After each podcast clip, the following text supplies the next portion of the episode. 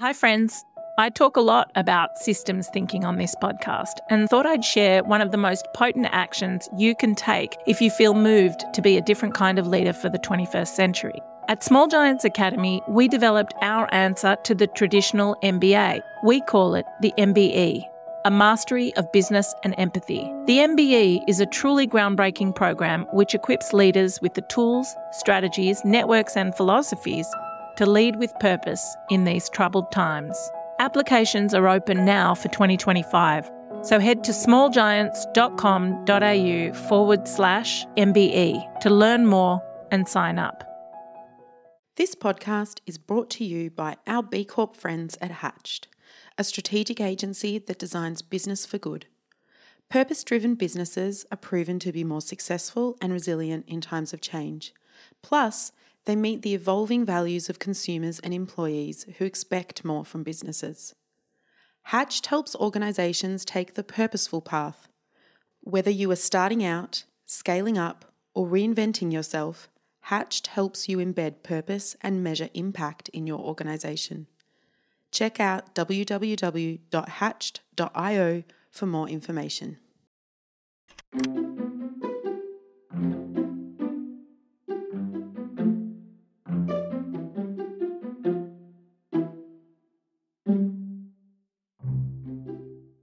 Hi there, listener. Nathan from Dumbo Feather here. This month on the podcast, we're hearing from TV presenter Osher Günsberg. Most well known for his hosting gigs on The Bachelor and Australian Idol, Osher is now telling his own story, specifically what it's like to live with addiction and mental illness. He recently wrote a memoir, Back After the Break, all about that tumultuous time in his life and how he's worked through it and continues to work through it today. In this episode, recorded live for an event with our friends from the School of Life, Osher chats with Sian Prior on the theme of vulnerability, exploring social anxiety, why the first thing he does in the morning is write a gratitude list, and the importance of being his whole self in front of his family.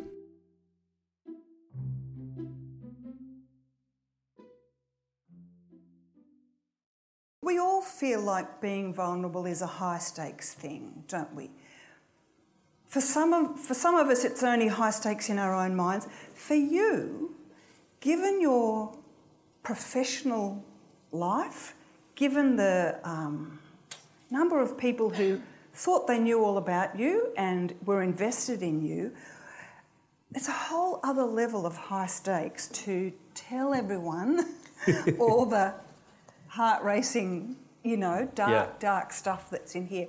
Why didn't you just deal with all of that stuff, keep it to yourself, as many people in the industry do? Mm. Why did you want to tell us all?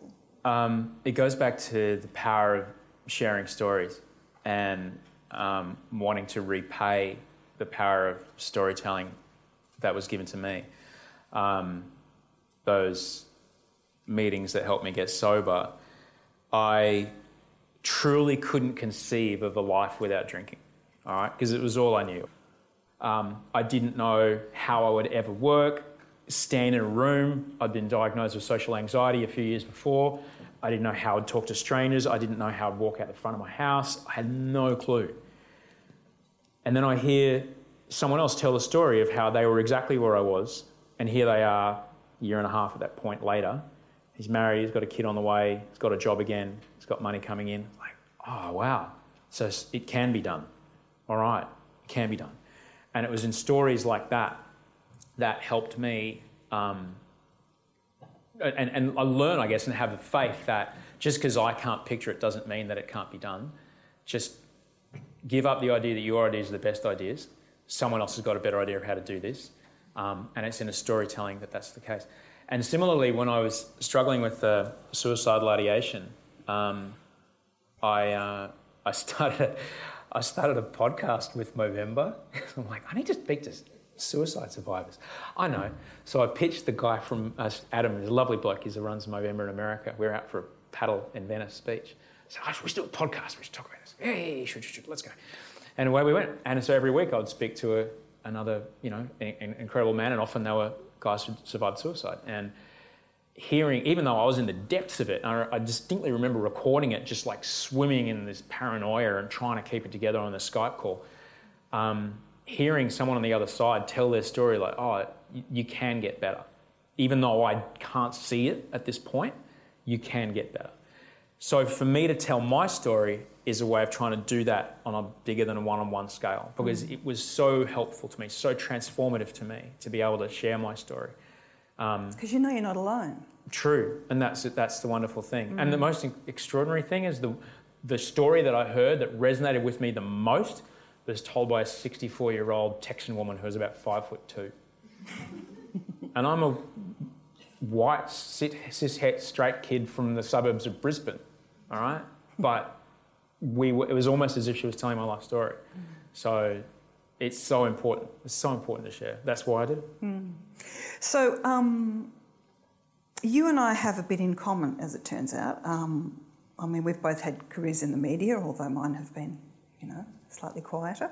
Um, we've both dealt with social anxiety. Mm. Um, and I suspect that for both of us, most people would find it, well, with me, do find it hard to believe that we are socially anxious because of what we do for a living, you know, sit here and talk to people like you or go on television and talk to many, many people. And in my memoir, Shy, I talk about this feeling that there are two different versions of me. There's Shy Sian and Professional Sian. And I was so interested to read in, in your book about how you, when you're in front of a camera, it's almost like that's when you feel least vulnerable. Mm. That's when the calm descends. So, what's that about? um, yeah, it's, it's extraordinary, isn't it? That, you know, to be on, on, a, on a live camera in front of, at one point, it was like 10 million Americans. It's like, oh, absolute bliss. Because for me, anxiety and social anxiety was all about a lack of control over the situation. When am I more in control than when I'm on stage, when I'm on a live camera, when I'm speaking and everyone else is quiet, when I get to say what happens next, when I know exactly what happens next? They might only be brief, fleeting moments, but they are the things that would give me so much peace. Like, say what you like about him, and I, maybe his personal choices aren't the greatest, but Tiger Woods won the US Masters on golf swings that took him a second and a half. You know, these moments of his life. All right, but I'll bet you here he replays those perfect swings goes, ah. Oh. Kelly Slater, you know, wins a world title on a 12 second long wave. They're not long periods of time, but that's enough. It's like, oh man, whew, I'm good for another week. it really is. But is that to do with, um, like, is that an adrenaline is that a no? Adrenaline it's totally a control thing. It's control. totally a control thing. Yeah. And my wife in, um, identified it perfectly. We were on holiday uh, in a place where we were overseas, and we were in a place where you know a guest flight centre was having a special because we were there. With, it was like us and all of Australia were there as well. and um, she, you know, I'm very very lucky that I have a job where you know people feel they know me. That means I do my job well because it means that I'm professing who I am authentically on camera. Um, so they feel completely comfortable to walk up to me and touch me and grab me and take a photo with me. Pretty fucking weird when strangers touch you and grab you, but you know. anyway, um, she said, "You know what's really interesting, and I don't know if you'd uh, appreciate this. When when I initiate the interaction, it's totally fine. It's totally fine, and I'm super calm, and my energy is really fine." when I don't initiate the reaction, when someone walks over and talks to me, I can see them approaching. I'm like, please don't talk, to me, please don't talk, please don't you know? And she's like, you freeze up. You totally, she's like, get over yourself and take the fucking photo. It's like, thank you. so I, I, you know, I, still struggle. I still struggle. I was like that today. I was out at the shops today and I was like, please don't talk to me, please. You've chosen a pretty weird profession for someone who deals with I know. Anxiety. My coping mechanism became the thing because I the coping mechanism was if you're going to think because what social anxiety for me was I'm terrified of what you might think of me. How can I control what you might think of me? I will be over the top and super outlandish and really big. So then I'm at least in some control of your judgment of me. All right. So I was nine um, when I made this up, and I lived that way for a long time. Um, and so that was, you know, that's that's kind of where it, that's kind of where it came from. So my coping mechanism of me being big was like, oh, you're good on stage, get back up there, and that became the thing that, oh, this is, feels good, I feel safe up here, and that became the thing I ended up getting paid for. So, yeah, vulnerability is so much about safety, isn't it? About Yeah. how to stay safe, you know. And it broke my heart reading your descriptions of you as a little kid being bullied in the schoolyard, you know, and it breaks your heart because you know this goes on all over the world. Yeah. Um, and that it scars people and people deal with this stuff forever and ever. Yeah. So, um, yeah, how to feel safe even when you're trying to be vulnerable. Um, that's a good question. I would say how to feel safe when you're trying to be vulnerable is to make sure you have a, a bit of a disciplined practice, you know, in your life to know that you control some things in your day. And for me, that has, you know, I, I came off meds in December 2017. It was a rough re-entry.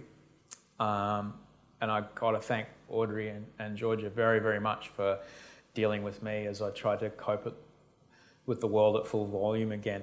Um, but it was once I started training every day, once I just deliberately went, all right, I'm just going to have to try to get eight hours sleep like a like I'm a soldier, you know.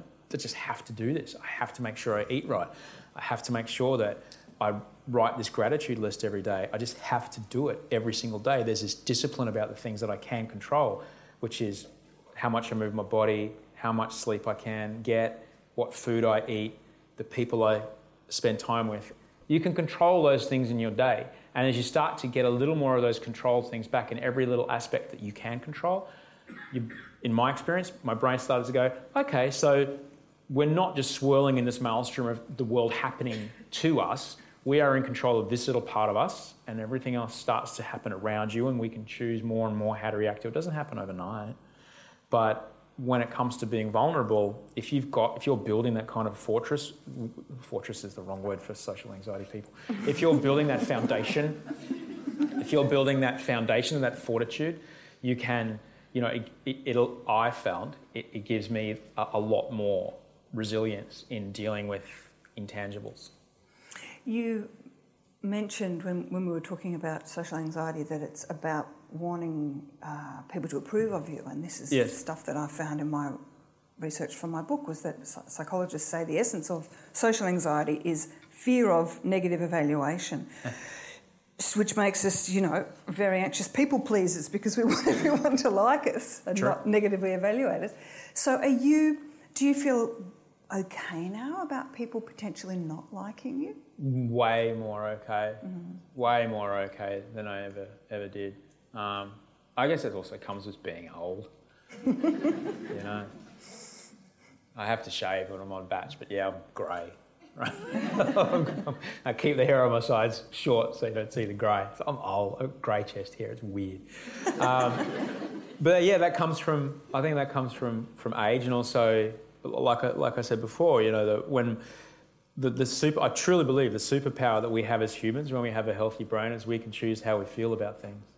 And when I was sick, I, I lost that. And that was very, very tough. I no longer had the control over how I felt about something. Um, but as I got better and better and better and rebuilt those neural pathways, um, I was able to choose more and more how I, how I feel about things. And it's the blink of an eye. The blink of an eye, we can be, I I can't stand the fact that I'm on a bus and boom, look at this. I'm with a group of people that live in the same community as me. Look at us. We all live different lives. We all grew up in different parts of the world, different parts of the country. We're all doing the same thing together. This is awesome. And it's a blink of an eye. all right? And we can choose that, which is pretty great. So um, I'm curious about gender and, and vulnerability. Yes? Do you think it's harder for men or the stakes are higher to generalise, to grossly generalise, for men in being vulnerable, in showing their vulnerability? I only know what it's like to be white and straight and male and middle class. I would never pretend to know what it's like to be or have any clue of what it is to be anything other. I'll, I'll tell you this, this story. Um, the other night, my um, kid was getting ready for a party with her friends, and you know they're like nearly 15, and there were four girls around. It was a fancy dress party. They spent the afternoon at the store, the fancy dress store in Alexandria, picking all their things. They were playing all their favourite songs. They're doing their makeup, they're dancing around, they're taking photos. They're having the best time ever at our house, all right? Ever. I'm like, this is, ex- this is the best. We drive to the party. Those kids have got the Spotify lockdown. The PA is pumping. They self censor. They don't say any of the swear words in the Cardi B song, but we all know they know them, but they don't say it. And it was so good. It was just the best. And we get there, there's these roaming packs of like 15 year old. Parents won't let us in because we smell like beer. The guy actually kicked a tree. and my heart broke because I only knew what it was like to be him.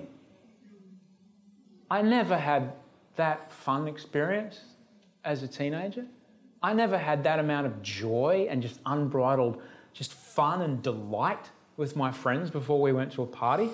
It was always like, oh, if that fucker's there, I'm gonna fucking. It was just, you know, people amping each other up, you know? And other men in the room may know what I'm talking about. And that they're just, and I, my heart broke. It's like, what did I miss out on? I could have just been having a fun time this whole time.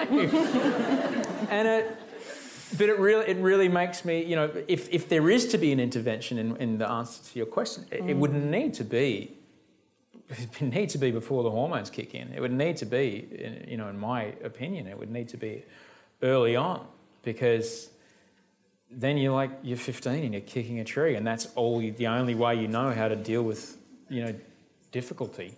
You don't know how to emotionally regulate, so you kick a tree. His parents are probably paying a lot of money for his education too. He was over in Vaucluse you know, it's not a cheap, not a cheap part of the city to live in, you know. Well, they say that often anger is actually just fear that's morphed into something else. Oh, without a doubt, yeah. There's yeah. yeah in the words of Bill Hicks, there's two emotions: fear and love. That's it. That's it. Anger's fear, absolutely. Mm. So, um, doing the work, I was really interested when you were describing having a gratitude journal and writing mm. things down.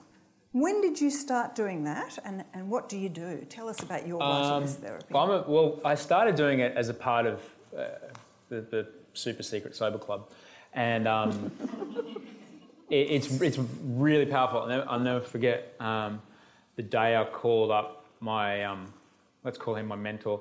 Um, I said, "Hey, David, uh, my wife's just asked me for a divorce." he goes, All right, pal, I want you to write down 10 things you're grateful for. So I don't think you heard me, man. I've just come straight from the thing. And she, she wants a divorce. She goes, Yeah, I heard you, and I want you to write down 20 things you're grateful for.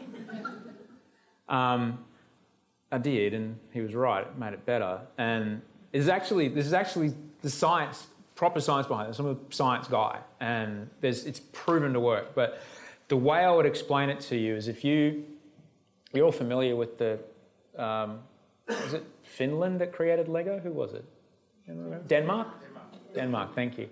Um, you're aware of Lego, they have little Lego people. All right. So imagine a little Lego person inside an uninflated balloon. All right. And the balloon is all your fears and anxiousness pushing up against your body. All right. That's you inside the balloon. Fuck shit. All right. You take a breath, you blow, you know, one breath into that balloon. You start to give the little guy some space. All right. And then you write it, breathe another thing in, another thing. Soon enough, it's bigger and bigger, and now he's got a lot more space to move. Sure, those things are still there, but they're a little further away. Like they become the walls of this room. Similarly, when I write down what I'm grateful for, it's first thing in the morning. It's the first thing I do after my first sip of coffee. It's usually always my wife. Um, whatever it is in my life that might be bothering me, like it's fucking 42 degrees in late February. this is really, really bad where on earth is going to be safe? Nowhere on earth is going to be safe. I'm fucking terrified. I woke up this morning and I got to kiss my wife and tell her I loved her. Ah, oh, that's one good thing in my life. All right. What's another good thing? Oh, my kid danced around the living room for us last night. That was amazing. That's your second good thing. Okay, so world's ending. here's two things that are nice. okay?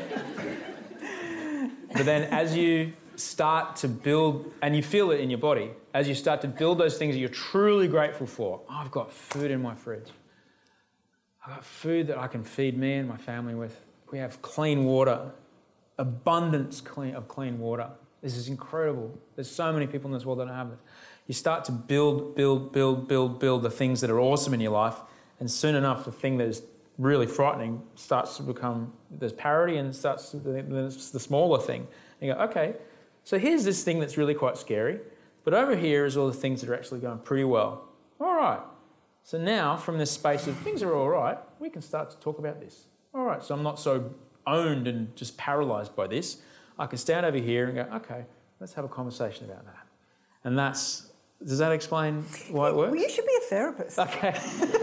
Next I, career move. I, I, I, would like to think that there's probably more than one therapist sitting on their boat right now going, I remember him, I'm glad he came. uh, Jeeves, take us to Lindeman. This is awesome. oh, yeah. Uh, but, you know, it's worth it. Oh my God. I, I, I do not, regret, except that one guy, I don't regret. Uh, we've all had bad experiences with therapists. I've had a bad experience with therapists. Um, I don't regret a dollar that I've spent on, on my own therapy. No way at all. You know, it's like, would you regret if you're working in the field that you love, would you regret the money you spent on your degree? Probably not. You know, it's like it got you where you are. Like, I wouldn't regret a dollar that I spent, even though it's been significant. Especially living in America and the healthcare system there, which is a bit of an oxymoron. the illness care centre. That's not a good spot. Um, so, how do we? Is this just a one by one, one person by one person thing that has to be done, this, this uh, reframing of and embracing of vulnerability? Is there anything we can do, big picture, socially, social policy, I don't know, education? Is there a big answer to this individual issue of how to allow ourselves to be vulnerable? Um, I would say that it, it starts with, uh, like many things, like oh, if you really want to dive down a rabbit hole, look at what, okay, uh, look at the role that Tiffany's played in creating the diamond ring as an engagement gift. They did it through petitioning scriptwriters and putting it in movies and having, you know, the way that it's got to happen like this. He's got to be on his knee. She's got to be surprised. Da da da da. And that, so, and then, then it became a part of this. It's a story. It's a story and it, then it suddenly became the norm, and then now it's the thing. But it wasn't always that way. Um, it starts through popular culture. It starts through um, writing and advertising and um, drama, and in our case, in reality television, and bringing these ideas through to the the, uh, the, the general population. I don't think it's the sort of thing you put in a state school syllabus. Um, and it, because it's the sort of thing that you want people to encourage people to, you know, have normalcy around for their kids. All right, uh, and I have great hope for that. I mean, last night on Dancing with the Stars, the best dance of the night was a 35-year-old drag queen from Brisbane on national primetime network television.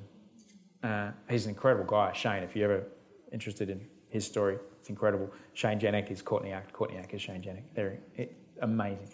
Um, but what does that show you? You know that that shows you that our society is is willing to and ex- accept and embrace something that is somewhat of a fringe idea, even only 20 years ago. So it's not going to happen overnight, but I would certainly you know hope that the more this sort of thing is is demonstrated through, I don't know, like all you need is the not happy Jan of vulnerability for a you know TV commercial and the ideas in the public, and then boom, it's away. Um, but you know, I, I, said three words there, and you know exactly what I meant. All right. So it's just who's the copywriter that's going to give us that ad? Who's the YouTuber that's going to give us that completely over the top 20 million views in three hours video? That will ah, there it is, and then suddenly everybody gets it. So you mentioned shows, reality TV shows. Yes. Do you think that people watch these shows in their droves to watch vulnerability, to watch people dealing with being vulnerable? Um, I've always felt that reality television, certainly the kind of reality TV that I've had experience with, which was one uh, singing show, uh, a short-lived but ever so loved photography show, and a um, this particular show with the roses. Um, people watch these kind of shows f- for the ability to experience triumph and also experience failure um, vicariously. It's the same reason we like to watch sport. You know, we didn't train. We're not getting tackled in the head by a 120 kilo Tongan fullback. but when our team scores, we'll feel like we won, even though we're sitting on our couch. You know, so we want to we want to feel those those things by watching vicariously. And similarly, um, when you know we watch, uh, for example, on a show like um, Dancing with the Stars, when someone has a terrible dance and they trip or fall or have a terrible move, there's that we can feel that failure, but safely. All right. Similarly, on on Bachelor, when people are either you know having this moment that's either super romantic that we might not have been brave enough to do, we go, oh right, there's a note. I'm good. Okay, I might be able to do that now. I felt it in my body. I know how it feels. I might try it. Or when something really cringeworthy happens, it's like, oh man, I'd never say that or do that, but now I've got a chance to feel what it feels like when it happens from the safety of my house and the group chat. it's all about the group chat. all about the group chat. But I mean, like, you know, to answer your question, like the, uh, from earlier, that's where it might start. You know, in the group chat, I've got a group chat with a bunch of nefarious guys I've played poker with since 2004, and some of the some of the stuff that goes on in there is like, you know, it's really interesting. It's real interesting because it can like be it can be blokes being blokey blokey bloke, or then, you know, when like from the other day, I put a photo of the, the ultrasound of the child that's growing inside of Audrey, and just just a flood of love and kindness from these guys. It's just it's really nice. How will you teach your children, your stepdaughter and this child, that Chickpea, we're calling it. chickpea, about vulnerability? Um, in my experience, and any parent in the room will probably know what I'm talking about, if you say, and here's how you deal with this, um, that is the absolute surefire guarantee way to, shh, they will do the exact opposite. Because they don't want to know. The only way to do it is mirror neurons are incredible things. The only way to do it is through living it, demonstrating it.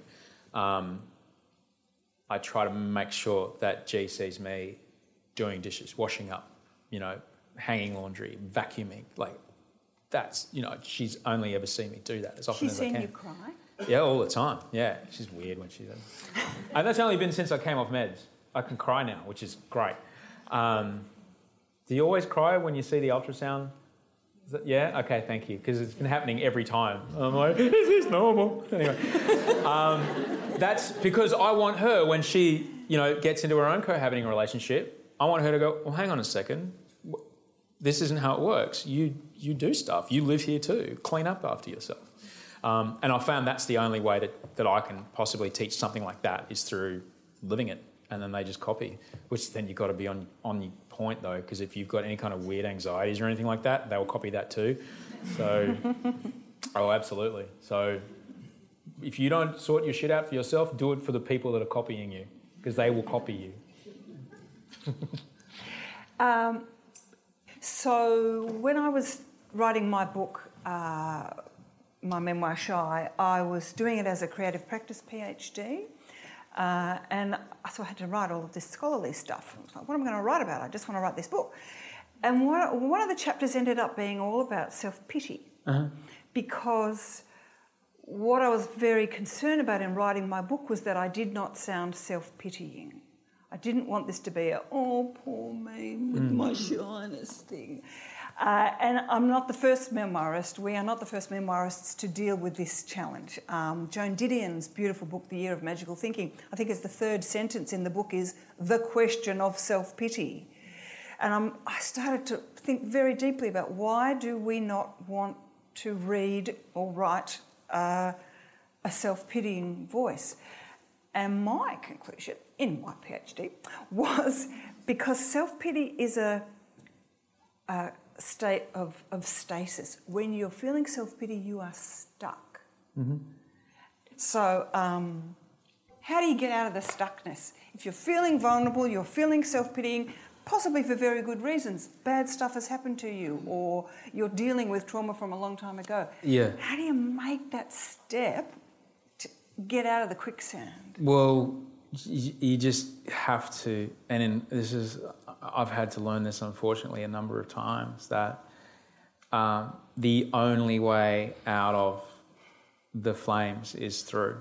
All right, no one's going to move you, and if they do, it is never sustainable because then your happiness, your ability to function relies on somebody else, uh, and it's not a powerful place to be.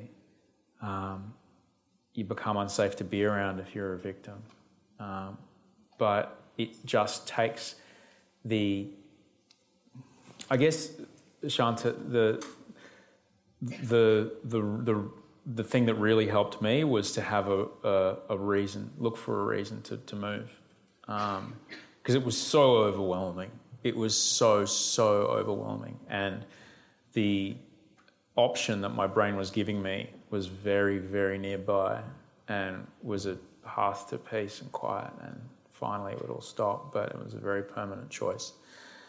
Um, but then, having met uh, Audrey and Georgia, I was like, wow, this could be worth sticking around for. Just, just having a reason to, to do it. And that can also just start with helping other people, you know. Um, just give someone a call that there's someone not doing as well as you, even though you might not be doing well. There's someone not doing as well as you. Um, give them a call, ask them how the day is. That can be enough to, to give it a nudge. You don't have to go from zero to hero. It's just, it's, if I took one centimetre step forward, you might not even be able to perceive that I've moved. But if I take one centimetre step forward every single day, in a month I'll be at that back door. All right? It's, it's just knowing that if you want to get through that door, it's okay. We don't have to go full steps, we can just go this far. That's all you have to do, just this far. I mean, I mean the, just breaking it down into that granularity, what's the tiniest, tiniest motion you can take towards a better place than where you are now? Sometimes when, when I was getting sober, sometimes it was like, it was, they say a day at a time, sometimes it was an hour at a time. Sometimes it was 15 minutes at a time. What's the tiniest thing you can do? And you just do that. And then those little things, small habits, small habits repeated daily, will create extraordinary change. More change than trying to do one or two leaps and then failing and then not doing anything for a month. You know, we've all joined a gym, worked out real hard, got super sore and never gone back. all right? But you can walk 100 meters today and then walk 110 tomorrow, and then walk 120. Within two months, you'll be walking a K every day. That's extraordinary.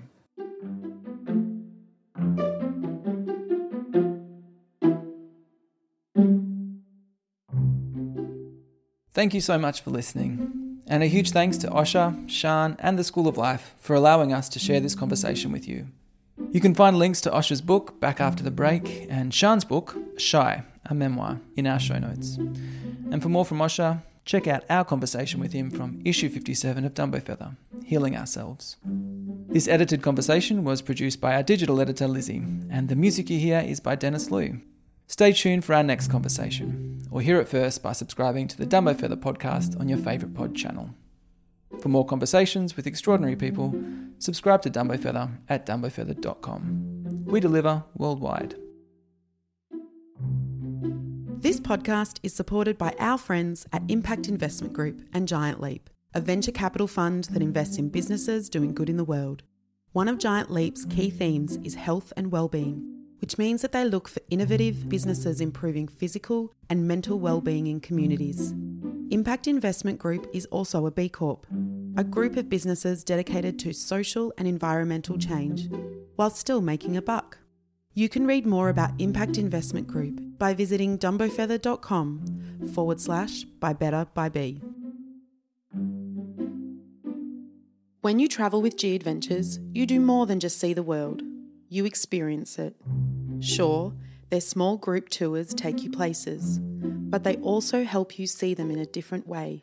That's because G Adventures believe travel should challenge you to understand that our world is bigger than you could have ever imagined. All you have to do is arrive with an open mind. Our world deserves more you. Visit gadventures.com.au for more.